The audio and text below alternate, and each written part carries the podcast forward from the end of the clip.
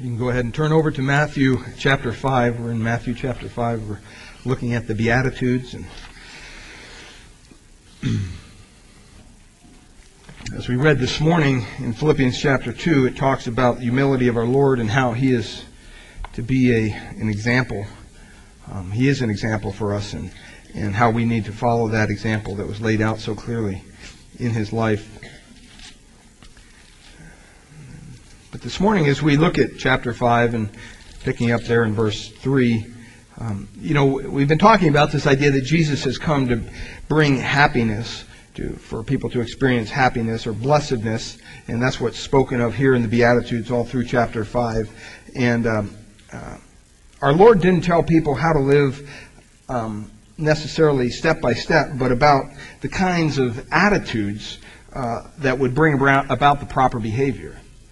Um, and he showed that a, person's inner self, a, a person's inner life, is really uh, the key to true happiness. And that's what he's talking about here in the Beatitudes. And someone asked me this past week that don't you think these Beatitudes are just a little high for the normal Christian and it's, it's impossible, it sets a standard that's just impossible, and maybe that by chance um, this passage was meant to be for the millennium, not for us here today. And you have to stop and you have to say, well, wait a minute. Um, and they point to Matthew 5, if you jump over to verse 48, where he says there, therefore you shall be perfect just as your Father in heaven is perfect. And they pointed that out and they said, see, that's, that's speaking of the millennium, so I think all this teaching goes to the millennium. Well, uh, and they, their, their, their, their point is that, you know, this sets a standard that obviously we can't apply to the church today. It can only be applied to life during the the millennial kingdom. But you know what? Jesus never said once in the Sermon on the Mount that it was intended to be applied toward the millennium. He didn't preach to people living in the millennium. He preached to people right there, the 12 disciples and, and the others gathered around. And also, if you just think of it practically, the reason we wouldn't believe that is in, you look at verses 10 and 11 in Matthew, it says, Blessed are those who are what? Persecuted for righteousness' sake. Blessed are you when a man shall revile you and persecute you and shall say all manner of evil against you falsely for my name's sake. Well, beloved, I have news for you. During the millennium, that behavior would not happen. It's not going to be tolerated. Revelation 19:15 that our Lord says our Lord will rule with a, a rod of iron. In other words, the minute somebody steps out of line, boink, you know, you're out of there. Um, and, and even over in, in, Matthew chapter 5, verse 44, it would, it would be meaningless if, if it was in the millennium. It says, Love your enemies. Bless them that curse you. Do good to them that hate you. And pray for them who despitefully use you and persecute you. See, every principle in the Sermon on the Mount is found elsewhere in the New Testament.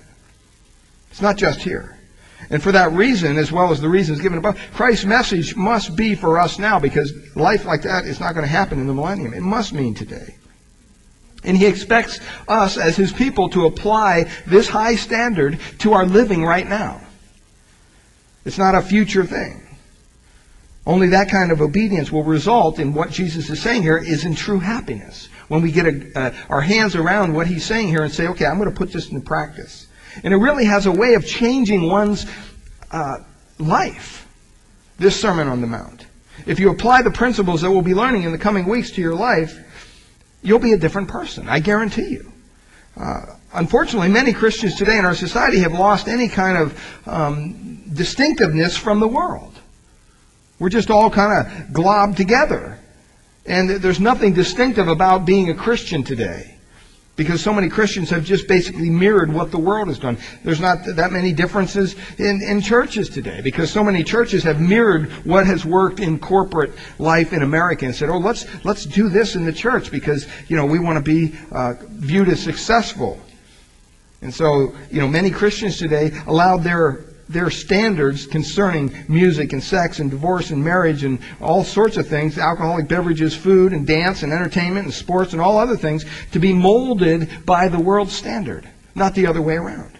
See, God wants us to live as people distinct from the world and from its systems. That's what He says. That's why He calls us a peculiar people, a people who've called out. That's why He calls us sojourners, people who are just passing through. We're not here to stay. And it grieves God to see the corruption among his people. I shared this, I think it was, I don't think it was last Sunday. I think it was in our, no, it couldn't have been last Sunday because we went to this church on Sunday night. It was in our small group, but I'm going to share it again this morning. And Beak and I, after the picnic, we went home and I just thought, you know, let's find a church that has a Sunday night service and we'll go just for the fun of it.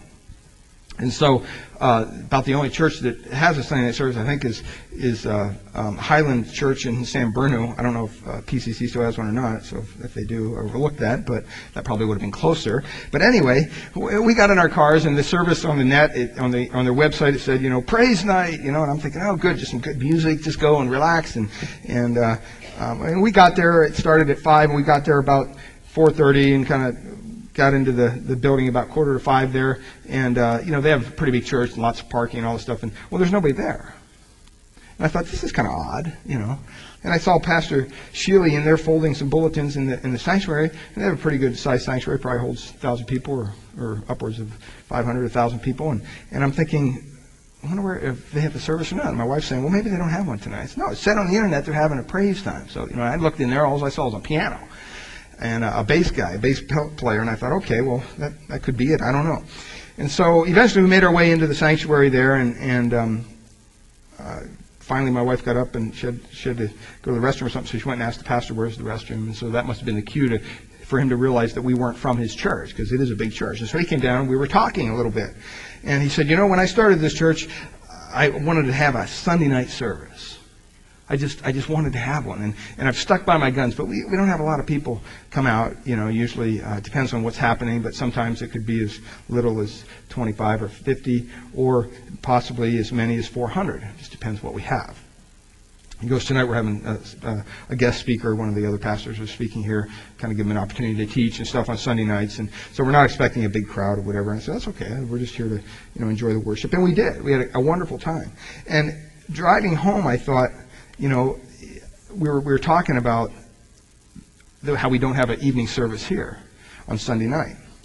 And, and Bika was reminding me at First Baptist in Fremont when we had an evening service and how it, was just the norm. I mean, you know, you went to church Sunday morning and you went to church Sunday evening. That's just what you did. It wasn't even a, you know, oh, I'm doing extra. It was just part of the, the life of the church.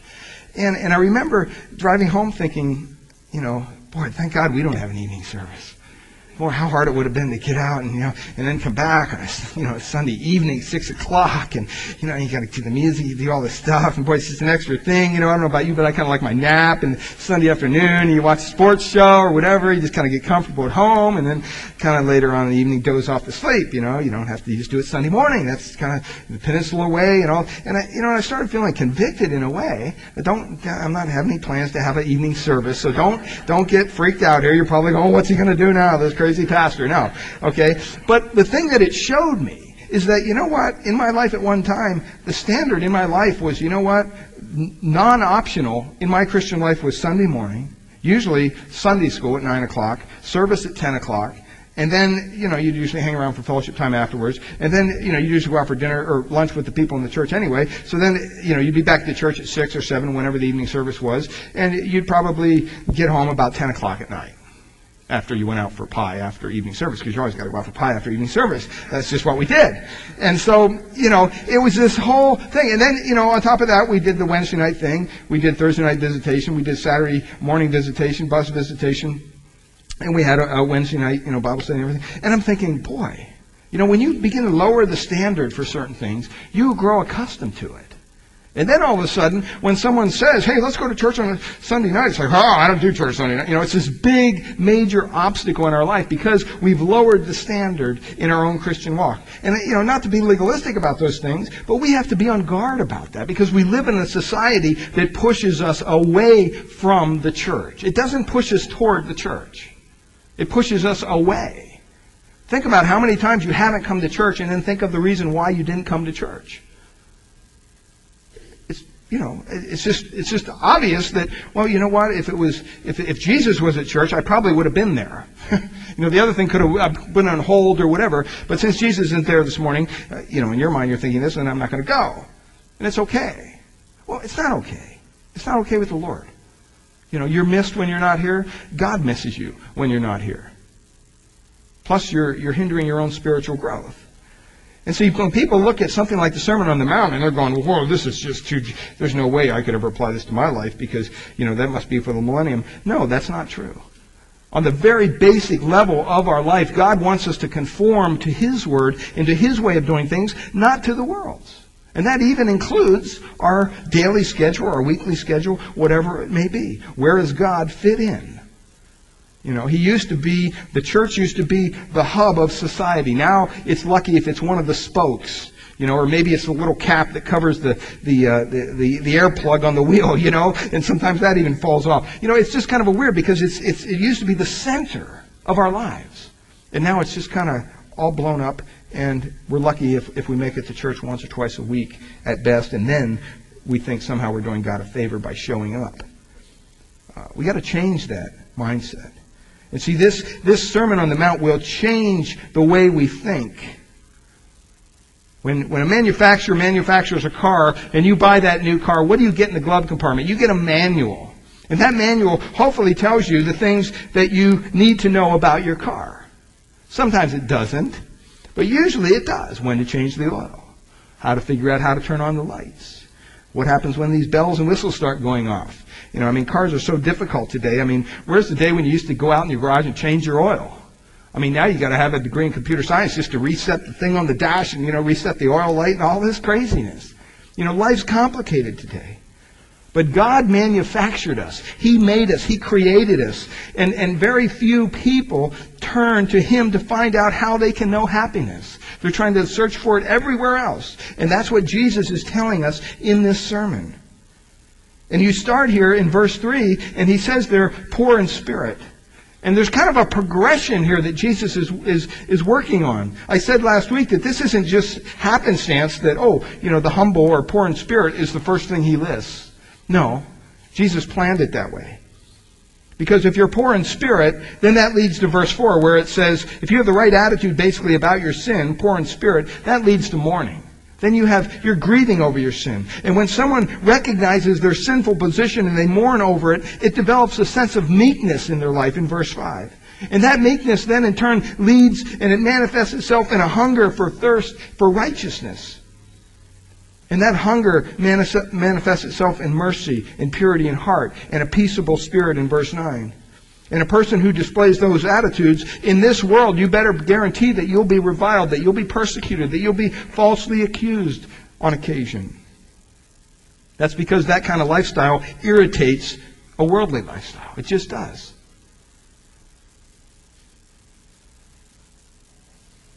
But in the end, we'll be able to say in verse 12, Rejoice and be exceedingly glad, for great is their reward where? In heaven. And when you live in accordance, you're going to find out with these principles that Jesus has laid down for us in the, Beatitudes here that will fulfill verses 13 and 14. We will be the salt of the earth and the light of the world. That's our goal while we're here. So in verse 3, he starts off, he says, Blessed are the poor in spirit, for theirs is the kingdom of heaven. Stop and ask yourself this question. Why must a Christian be poor in spirit?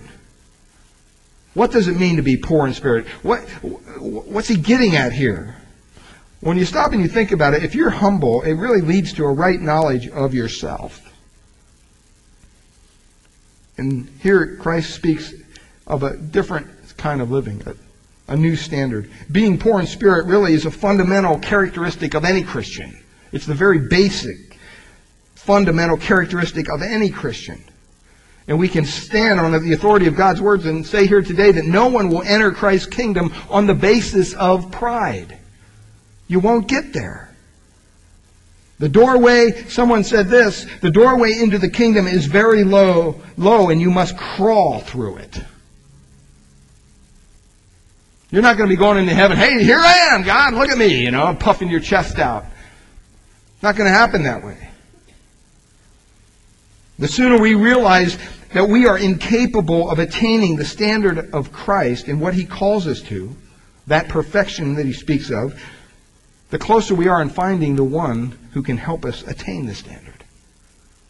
See, the problem is we think we can attain it ourselves. We think that somehow we can clean up our act or we can do the right things before a holy God and somehow God's going to look down and go, oh, good one today, Steve. yeah, you did good. It calls for humility, that kind of mindset. Jesus was saying basically, you know what? You can't be filled until you are empty. He was saying you can't be worthwhile until you realize that you're worthless apart from my son, Jesus Christ. See, and that's the opposite that we have today in many churches. The emphasis in the church isn't on being empty and being worthless apart from Christ. The emphasis on is on basically, you know, how to how to you know fill yourself with joy and all these other things, and and you know you go to any Christian bookstore and you start reading the titles. I don't think I've ever seen a book on how to empty yourself. There's books on humility, but too much of the contemporary Christian kind of social genre that's out there feeds on our pride. And you know what? They're making money every day on us as a result of our pride. Because we want to feel good about ourselves. So when somebody publishes a book that tells you how you can feel good about yourself, you want to buy it. But a person without poverty of spirit, with someone who is not poor in spirit, really fails to understand the grace of God. And they can't be a Christian since salvation is by grace through faith.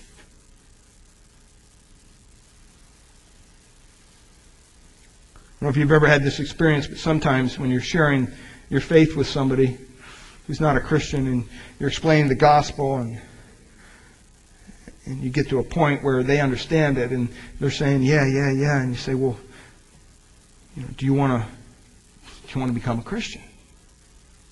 It always grieves my heart when they look at me and they, the answer is this, I just don't think I'm good enough. Because see, they don't get it. They're still in the performance thing. You know, they're still thinking that somehow they have to be good enough to gain access to a holy God. And that's not what it's about. It's not based on how good we are. It's based on how gracious and how good Christ was. Humility also leads to a right knowledge about Christ. See, Christ doesn't become precious to us until we're humble. You know, you probably don't think very much of the, the guys that work for AAA that go around with their tow trucks and their gas, you know, the little gas jug they carry. You know, you probably drive by them on the freeway all the time. You see them and you think, oh, glad I don't have that job, you know. But when you're on the freeway and you run out of gas, who do you call? AAA, you know. I need some gas. I'm stuck on 280. I need some help. Boy, that guy comes out, you know, you don't go, look at the job you got, buddy. Now you say, oh man, I'm glad to see you. You know, maybe even give us a tip or something. Because he got you back on the road. You all of a sudden you have a, a newfound respect for this tow truck driver. Because he met a need. See, that's the way it is with Christ. You can't be filled until you're empty. You can't be worthwhile until you understand that you're worthless apart from Christ. When we preoccupied with ourselves and our own wants and our own needs, we can't see the matchless worth of what Christ has done for us. And we also can't comprehend how lost we are. See, until we see our own poverty, until we see our own just sinful heart before God and there's no way out, we can't see His riches that He gives us. No man will enter the kingdom without understanding, first of all, his own sinfulness and realizing he needs to repent. He needs to, he needs to change his attitude about his sin. Proverbs 16:5 says this, everyone who is proud in heart, and this, these are not weak words, these are very strong words. Everyone who is proud in heart is an abomination to the Lord. An abomination to the Lord. That's very strong language. And what that means is God doesn't like it. he doesn't like it one bit. He's not going to put up with it. The only way a right relationship to Christ is established is when we confess our own unrighteousness and our own inability to meet God's standard. And so what Jesus is doing here, he's really laying out a standard for us that's unattainable to us in our own flesh. Paul thought that he was blameless. Philippians 3 6, until he became a Christian. Philippians 3 3, then he realized that he had no basis for any confidence in the flesh. See, a person enters God's kingdom with a sense of helplessness and desperation. That's how you have to enter. You think of the church of Laodicea. No, it was rich. Jesus described it. He said this Really, you're wretched, miserable, and poor, and blind, and naked. And the sad thing is, they didn't even see it. See, there are many people in the world today who think that they have no spiritual needs. Oh, I'm fine. You're okay. I'm okay. That's cool. You know, you do your Christian thing. That's all right. You know. Yet in reality, they're desperate. They're in desperate need of Christ. They just don't know it. What does it mean to be poor in spirit? What did Jesus mean when he said, Blessed are the poor in spirit? Does it refer to physical poverty? Should we go out and sell everything and just, you know, live like a monk up on a hill somewhere? Some, some say that Christ was referring to material poverty in Matthew 5 3. That's what they say. And they point to Luke 6:20 which says blessed are ye poor for yours is the kingdom of God.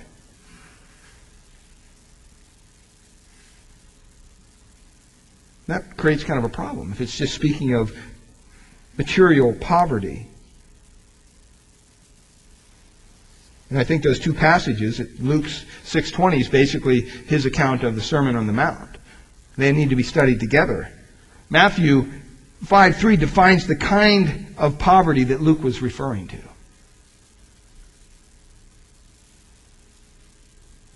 I mean, stop and think of it just practically this way. If, if, if we must be without money to receive blessing, if it's talking about material poverty here, blessed are the poor, just poor, physically poor, you have no money. If that's true, if that's what it's referring to, then the worst thing a Christian could do is to give money to those in need. Because you're really hindering their spirituality, if that's what Jesus was saying. But that runs, runs counter to every teaching in the New Testament, and it would require the closing of orphanages and hospitals and missions which reach out to the needy. Well, we don't want to do that anymore because it says, blessed are the poor. If it's talking about physical poverty, then we got a problem. Our Lord wasn't speaking, obviously, about material poverty in 5.3, Matthew 5.3. You stop and you think of the riches of, of poverty. You know, riches often trap, kind of trip people up, don't they?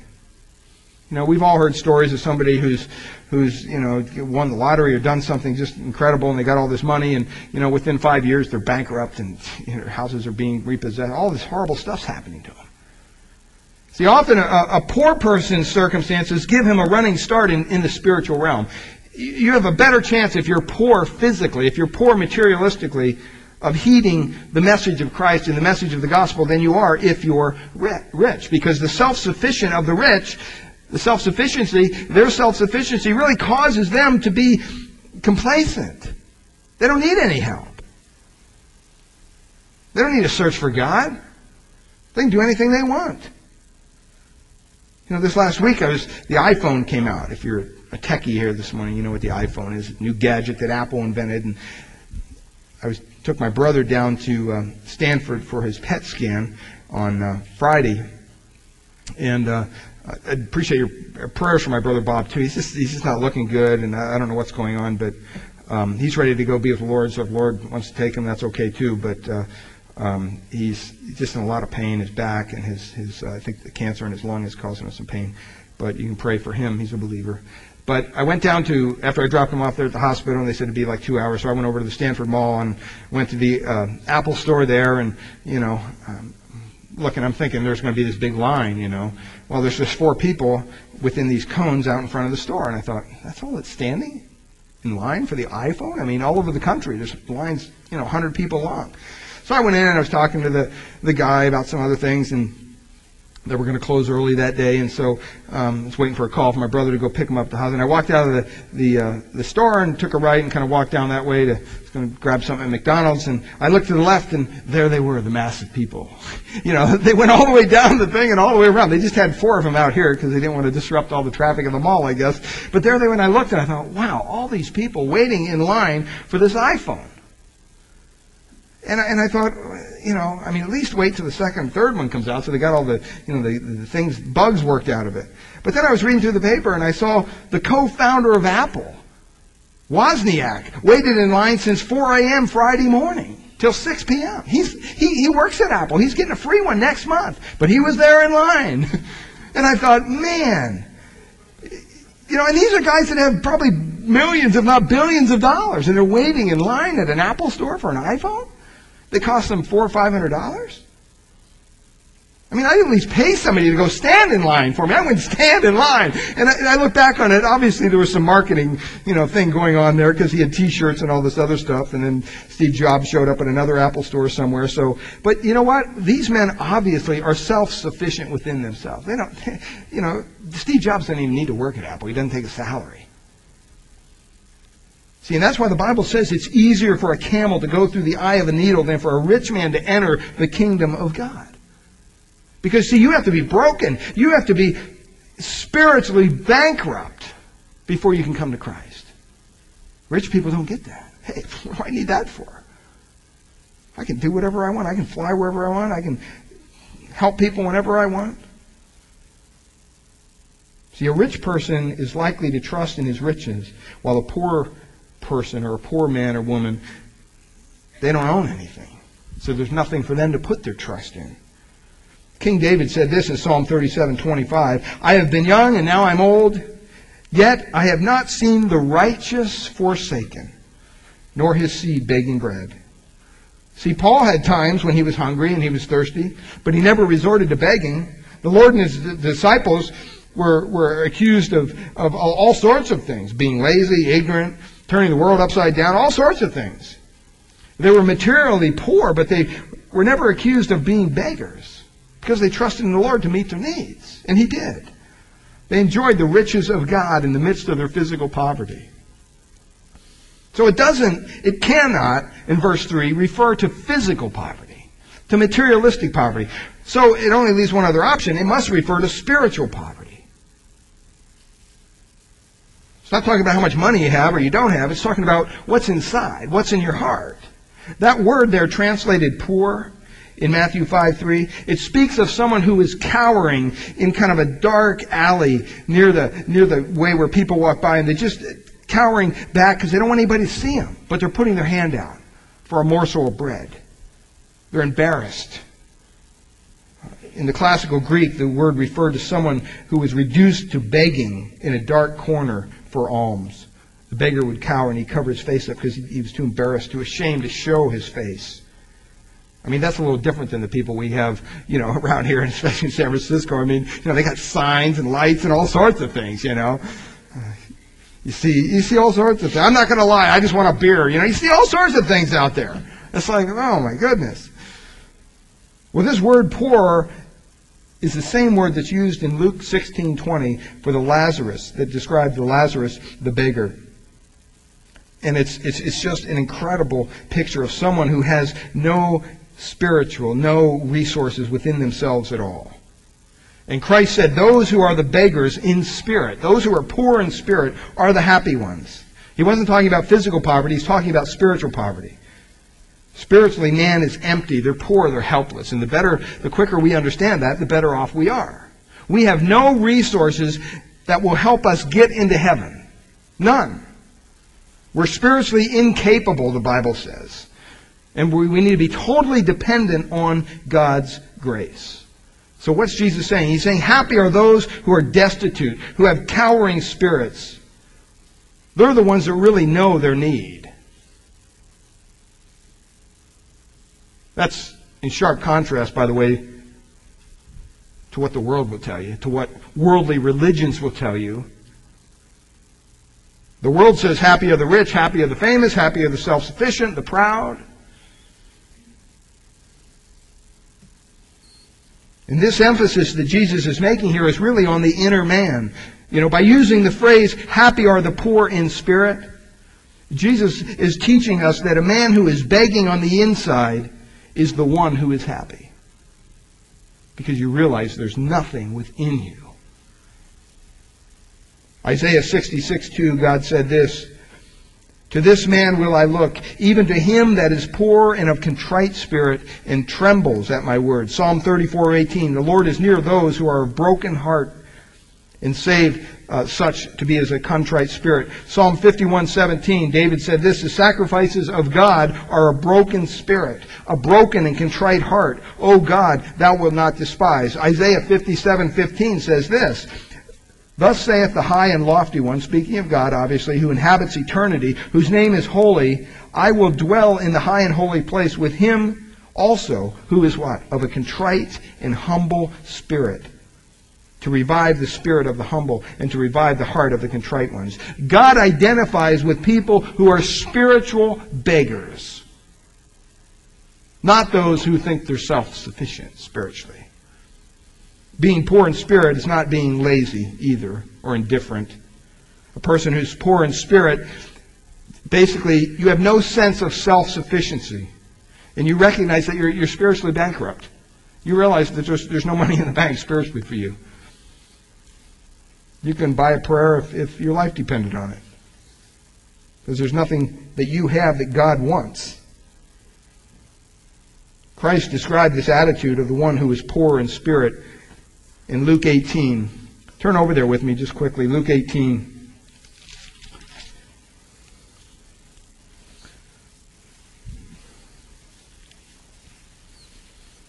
He describes what is what this gives us a picture someone who's poor in spirit. Luke 18, look at verse 10. It's the parable of the Pharisee and the tax collector. You've probably read this. Um, he spoke this parable on some who trusted in themselves that they were righteous and despised others. That's the first mistake. They were trusting in themselves. Look at verse 10. Two men went up to the temple to pray, one a Pharisee and the other a tax collector. The Pharisee stood and prayed thus with himself. God, I thank you that I'm not like other men, extortioners, unjust, adulterers, or even like this tax collector. I fast twice a week. I give tithes of all that I possess. Bragging, prideful spirit. Verse 13, and the tax collector standing afar off, because he probably felt ashamed, would not so much as raise his eyes to heaven sign of humility, but beat his breast, sign of mourning, saying, God, be merciful to me, a sinner. He paints those two pictures for us. You have one guy that's religious, and tells all he does, and, you know, waltzes right into the, the congregation there, and, hey, here's who, who, look at me. And the other guy's standing afar off, afraid to come in because he's just ashamed of his own sin. Verse 14, Jesus says, I tell you, this man went down to his house justified the tax collector, rather than the other. For everyone who exalts himself will what? Be humbled. And he who humbles himself will be exalted. That's God's principle. Humility is what will exalt us. That's the opposite of what the world says. Total opposite. God receives those who recognize they are spiritually destitute and those who cry out for God to God for mercy. They're the only ones who will ever come to know God. There's no other way. There's no back door. There's no side door. You know, you have to come through this, the spiritual bankruptcy of your own soul. And the New Testament confirms that. And in James 4.10 it says, Humble yourselves in the sight of the Lord and He will what? He will lift you up. He will exalt you. That kind of poverty represents deep submission to God. And in a lot of churches today, that's very unpopular. Because there's kind of an emphasis on, you know, all these experts and celebrities and rich Christians and all this and quick, you know, oh, just, you know, do this and you'll get rich, you know, that's how God wants you to live and all this stuff. You know what? All of Scripture affirms the need for humility, to be poor in spirit. You remember in Judges in the Old Testament when Israel, or when God called, the Lord called Gideon to deliver Israel. And Gideon's reaction in verse 15 of Judges 6 says, Oh my Lord, wherewith shall I save Israel? Behold, my family is poor in Manasseh, and I am the least in my father's house. in other words, you know what? Pick somebody else, God. I'm the least person. You don't, you don't want this. In effect, he wanted to bow out, but God's reply was this The Lord is with thee, thou mighty man of valor.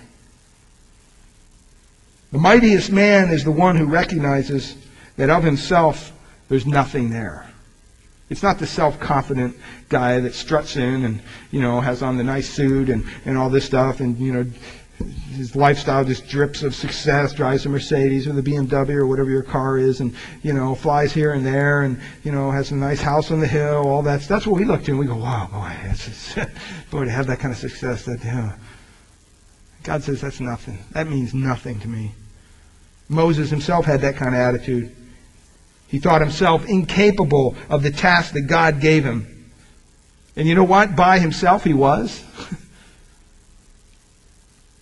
The Lord used Moses because he recognized his own insufficiency. David said, Who am I, O Lord, and what is my house that thou hast brought me thus far? 2 Samuel 7:18. And even in the New Testament, Peter was a very aggressive and confident man.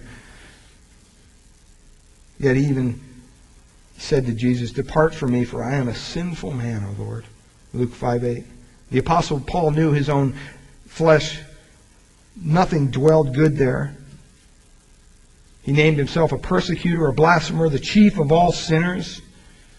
And he counted everything that he had done apart from Christ as rubbish, and this man had done a lot.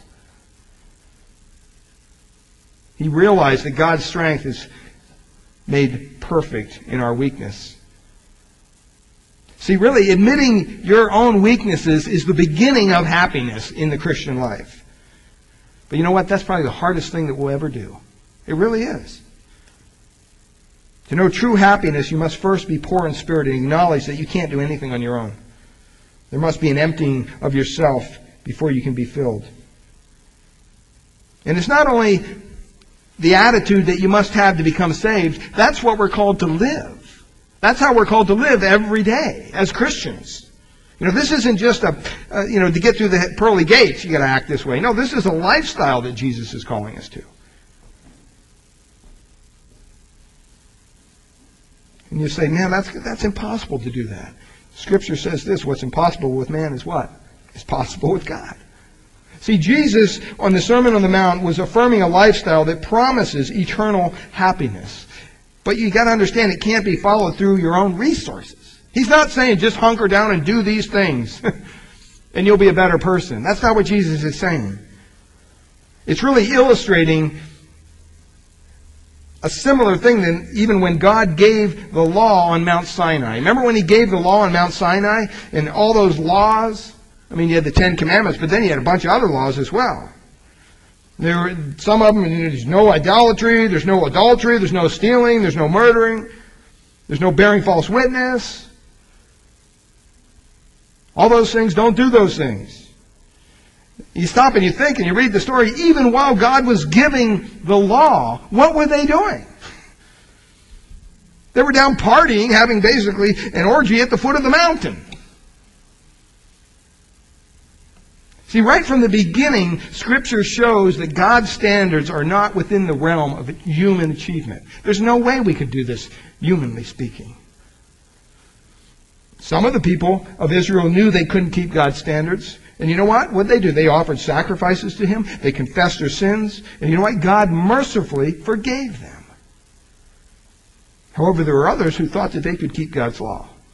And they would boast about their own self-righteousness. When the rabbis saw the law couldn't be kept, they added traditions to it to make it a little easier. You know, the law says this, but our tradition is this.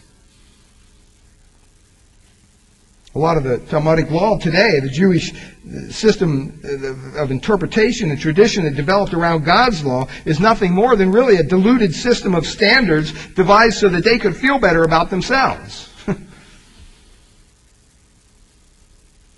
while they were trying to protect the law of God. In reality, they simply lowered its standards in an attempt to make it more attainable. You know, as Christians, we do that with the gospel. You know, the gospel is a hard message to hear. And so what do we do? We don't want to offend people, so then we change the elements of the gospel. You know, and it turns into this, well, Jesus wants you to be happy and, you know, God loves you and He loves everybody and, you know, just say this prayer and, you know, hey, you're in. Good. You're good to go, man.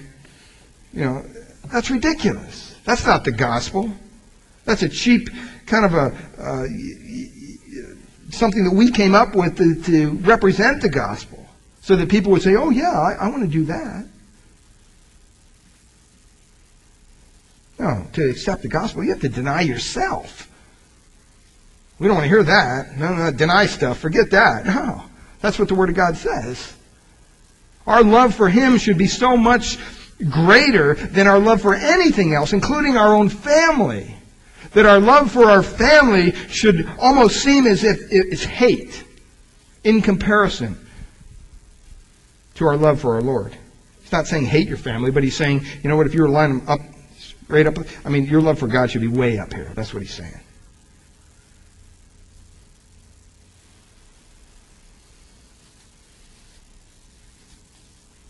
They realized they couldn't keep the law. You know what? The law wasn't given to be kept. That's not why God gave the law. God gave us the law so that we could show, He could show us how inadequate we are. You want, you want a law? Fine, I'll give you a law. Here, here's my standard. He just laid it out for them. Because he knew that for some of them it would drive them to their knees in desperation, realize, I can't do this. That's the heart God will speak to.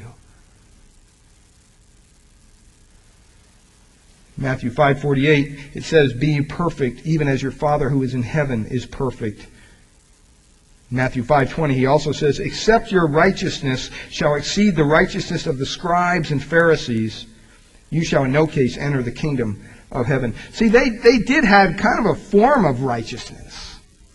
They did some good things. But it still wasn't good enough. The scribes and the Pharisees kind of had substituted the commandments of God with the traditions of men. In the Sermon on the Mount, the purpose of the Sermon on the Mount is the same purpose that he gave the law. The Lord wanted people to see that they had to become poor in spirit and depend totally on him. God's standards can't be presented to the unregenerate man as something to live by. You can't go home and tell your unsaved neighbor, you know, our pastor said, you know, you need to be humble. They don't have the power within themselves to do it. It's only by Christ we can do that. It's Christ that lives in us. That's why obedience to the law requires a new nature. We have to have our wicked heart transformed into a new heart. And it begins with becoming poor in spirit.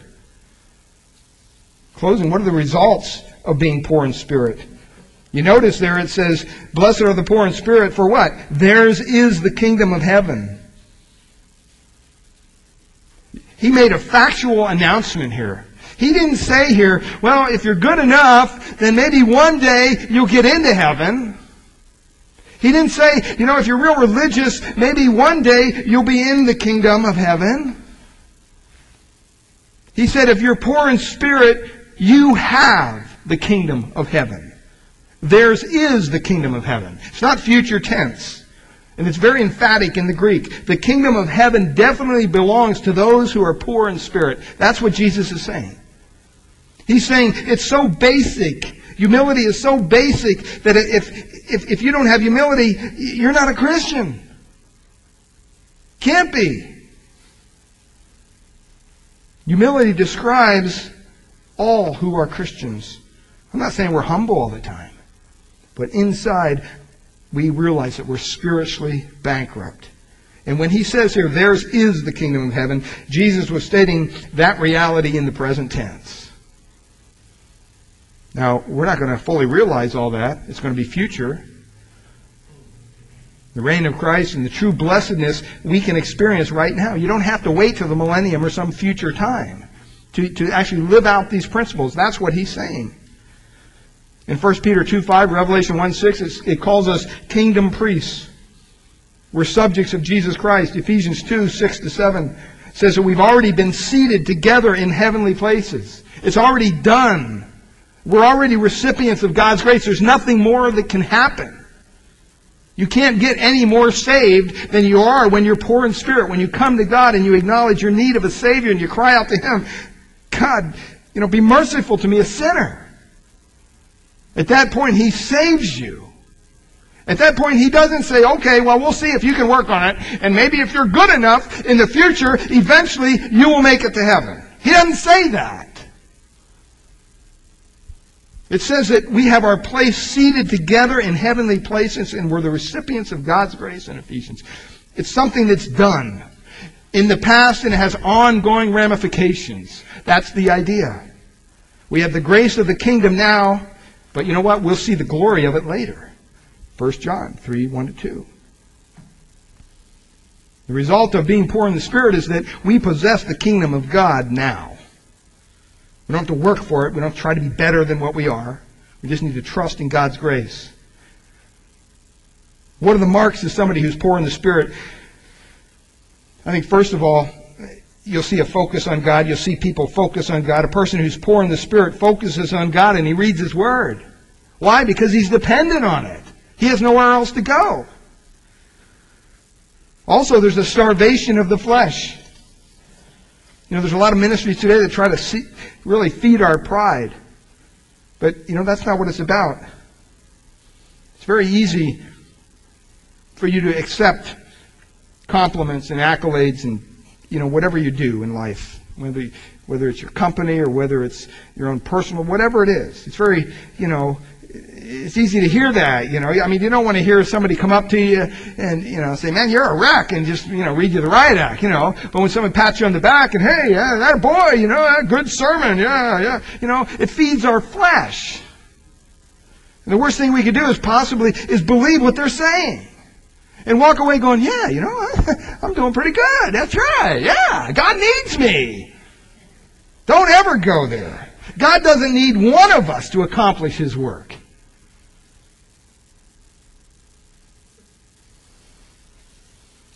Sometimes it's hard because people will come up and confront you about something and you know, you offended them in some way, and sometimes I'm just so brain dead, I guess I don't even realize I'm offending somebody, and share it with me, and, you know, at first, inside, you're getting all defensive, you know, because they're saying, well, you said this, and, and immediately you're thinking, that's not what I meant. You know, it's the furthest thing. Why would I say that if that's what I, you know, I wouldn't say it, you know, in that way or whatever. And so they, there's a misinterpretation, but that's fine. But you start getting defensive and you, you know, you start digging your heels in.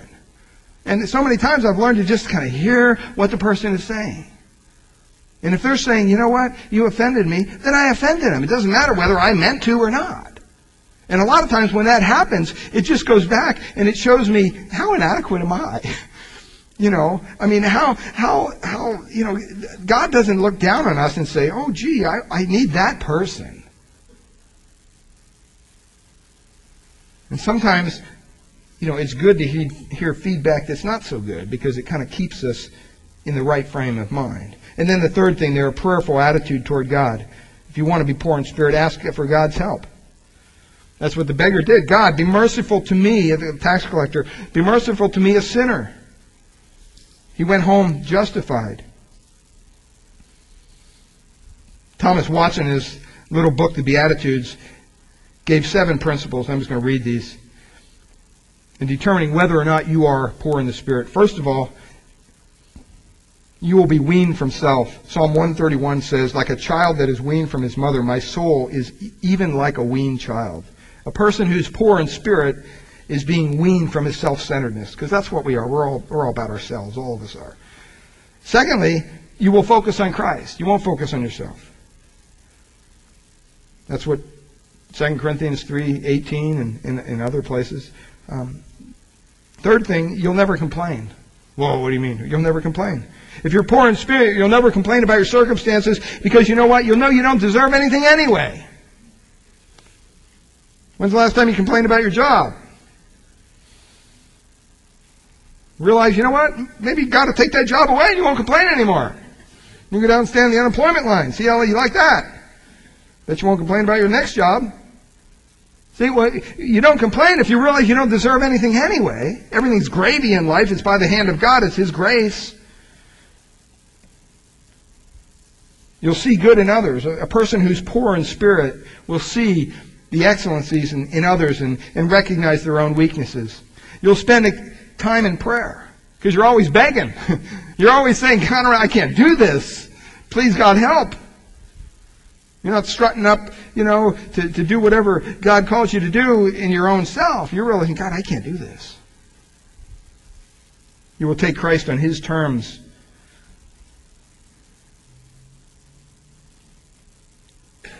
Lord, what will you have me to do?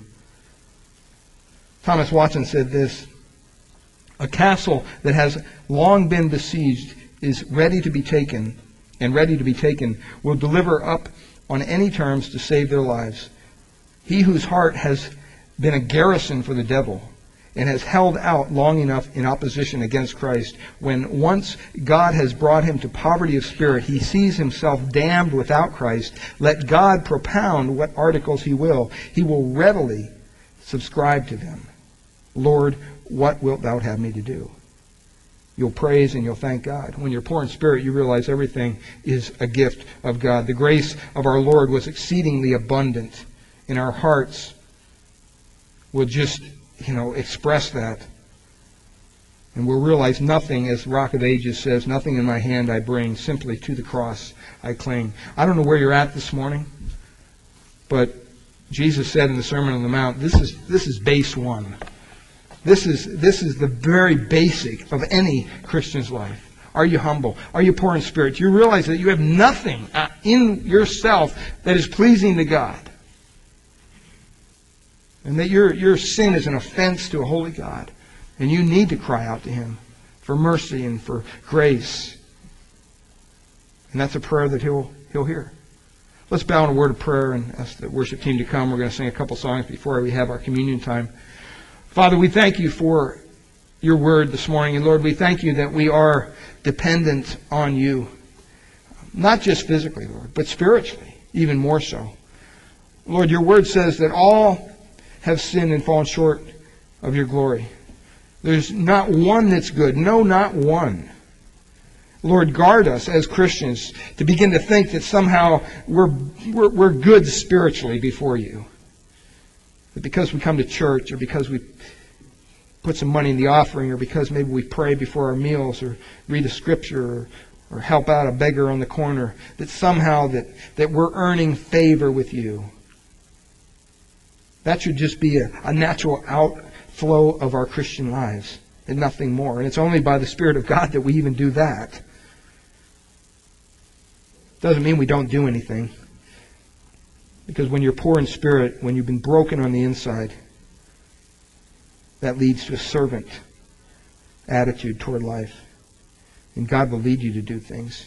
You'll see it working its way out into the activities of your life. You'll begin to realize that every time you gather together with believers such as this this morning, it's by the grace of God. And that you should just welcome it and embrace it and be built up in your faith as a result of it. Not come with a critical spirit that's looking to point out everything that's done wrong.